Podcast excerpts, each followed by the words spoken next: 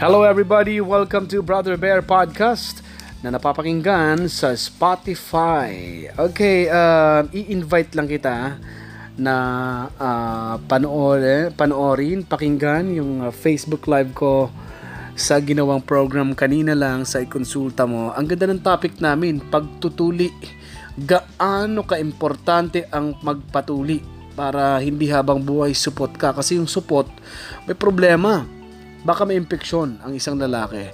At kung may asawa ka naman at hindi ka tuli, may problema rin. Baka yung asawa mo magkasakit.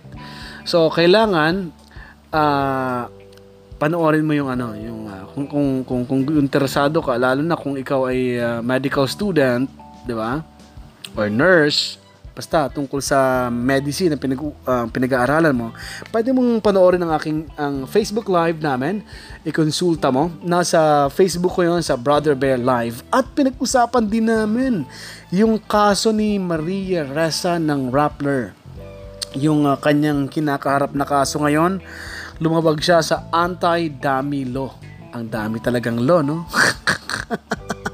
no, no, no. Ibig sabihin, anti-dummy law, uh, nilabag niya yun. Yun ay isang batas na nagbabawal na mag-operate ang isang uh, foreign investor ng isang business, lalo na sa mass media. Kaya doon nagka-problema si Maria Ressa at iba pang mga kaso. Diniscuss yan ng aming lawyer kanina na i-invite si Attorney Nilo, Desa- Attorney Nilo Rico the Second. Diniscuss niya yung anti-dummy law. Pati yung mga estudyante niya nanood din kanina. Kaya yung mga student na nanood, student ni Attorney Nilo, uh, baka ma-exam kayo. At saka si Doc Joseph naman, uh, diniscuss niya ang importansya, ang importance ng pagpapatuli. Kaya importante yun. Buti na lang ay nakapagpatuli ako nung bata pa ako. Okay, uh, top stories tayo. Isa pang suspect sa pagpatay kay Christine Lee Silawan. Natatandaan nyo ba to? Yung binata- binalatan yung muka sa Cebu ng mga gagong killers, ng mga siraulong mga drug addicts ata.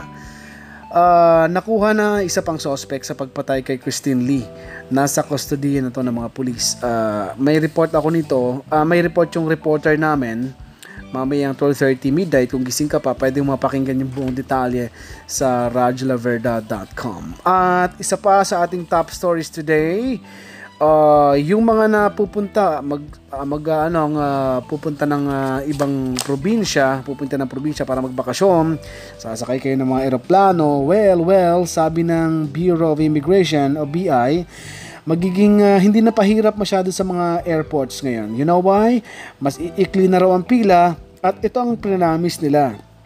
Sabi ng kanilang spokesperson na si Dana Sandoval, ang pila o ang proseso ay magiging, ayan, labing limang segundo, fifteen seconds na lang ang itatagal ng proseso sa isang pasahero, kaya asahan ang mabilis na usad ng pila sa mga airport. Kaya good luck, sana mangyari ito kasi kawawa naman yung mga magbabakasyon, mag-i-enjoy na lang nga, may hirapan pa sa airport, di ba? Kawawa naman, kaya nga sila alis sa Metro Manila para maiwasan ang traffic, maiwasan ang mga pila kung saan-saan, tapos sa airport mahirapan. Sana wag naman mangyari na uh, mab- mab- maging mabagal pa, pero promise nga ng B I, no? Sabi ng spokesperson nila na fifteen seconds na lang ang itatagal ng proseso kasi nag-hire na sila ng mga immigration officers na umabot ng ilan, dinagdagan nila eh, ilang daan ba yun,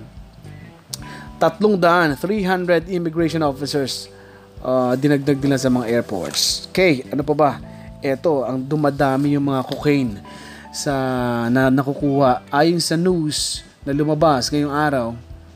Nagkakahalaga na ng one billion pesos ang cocaine na na-recover ng mga authority sa baybayin ng silangang bahagi ng Pilipinas sa nakalipas na dalawang buwan. Ito sa mga lugar na ito natagpuan yung mga cocaine. Daming cocaine. Ibig sabihin, laki talagang business ng drugs, ano? Kaya yung mga nagbi-business yan, ang yayaman nila. At marami pa nga nagsasabi, involved daw si Bongo, involved ang anak ni President Duterte. Uh, tingnan na lang natin kung anong mangyayari pag kinasuhan sila, no? Tingnan natin kung lalabas ba ang totoo. Pero doon tayo muna sa mga cocaine na nakuha sa iba't ibang lugar na palutang-lutang sa mga dagat na natatagpuan ng mga mangisda. Alam nyo kung saan? Doon sa Surigao del Norte, Surigao del Sur, Dinagat Island, Davao Oriental, Katanduanes, Bicol na to, sa probinsya ko na to. At sa Camarines Norte at Camarines Sur, meron din. My goodness, sa aking uh, pinagmulang ma- probinsya, ang Bicolandia, may mga cocaine. My goodness. Sa Quezon at Aurora, bloke-bloke ng cocaine ang nakuha doon. Sabi nga ng mga authority, hindi naman daw malinaw kung saan ang galing ang cocaine at kung saan ito dadalhin. Kasi ang malinaw lang para sa kanila, uh, uh, hindi naman talaga gagawin o uh, ibibenta ata sa Pilipinas eh. Sabi dito sa news, una lang sinabi ng Pambansang Pulisya at Philippine Drug Enforcement Agency or P D E A na hindi nakalaan sa Pilipinas ang mga na-recover na cocaine. Sa halip, ginawa lang na transshipment point ang Pilipinas. So dadaanan lang pala. Pero ganun pa man, hulihin nyo pa rin po kasi baka mamaya niyan maibenta sa Pilipino. Maraming magiging baliw, kaya pabor ako sa war on drugs eh.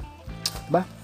Sana mahuli yung mga mga business uh, persons na involved sa illegal drugs, mga walang puso, mga naku, mga demonyo ata yung mga yan, walang awa sa kapwa-tao.